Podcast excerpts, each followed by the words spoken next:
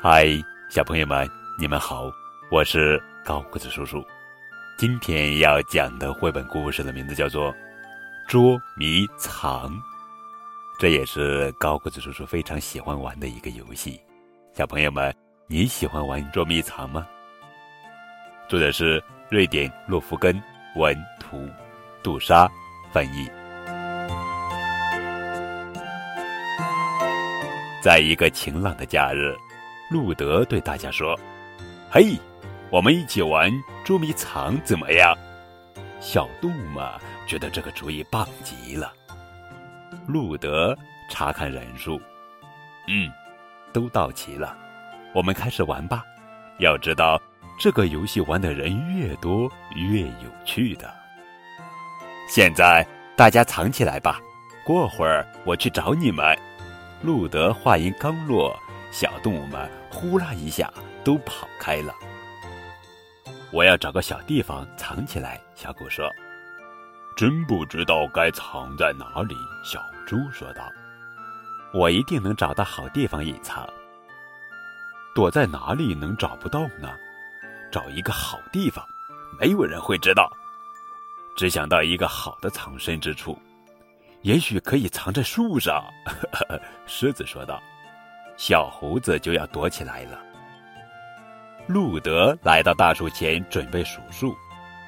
快点藏好，等我数到一百，我就开始找啦。路德站在树下，蒙着眼睛数到：一、二、三。小动物们正在找藏身之处。九十九，一百，好啦，数完了，我要开始找啦。哈哈，我一定能把你们全都找出来！路德兴奋地说：“我来啦，先从这边找起喽！”路德大喊道。“哈哈，我躲在这个树洞里正合适。”河马说。“藏在这个大纸箱里，谁也别想找到我。”狮子说。“我还没想好，是不是应该藏在这个马桶里呢？”小猪犹豫不决地说。这个大桶绝对是个不错的藏身之处，大熊说道。这个笼子用来装小兔子还不错，我们藏在这里面真的不会被发现吗？小狗对露娜说。喵，不会有人想到我躲在这个篮子里的。小猫说。躲在吸尘器里，路德一定找不到。狐狸说。我躲在这个杯子里正合适。哈哈哈哈！猴子说。小动物们看路德很久没有找到自己，于是全都跑了出来，悄悄地跟在他的身后。路德一回身，吓得大家慌忙朝大树后面跑去。路德纳闷地想：“什么声音呀？真奇怪，他们到底藏到哪里了呢？”路德郁闷地想。最后，路德来到了一个牛奶盒前。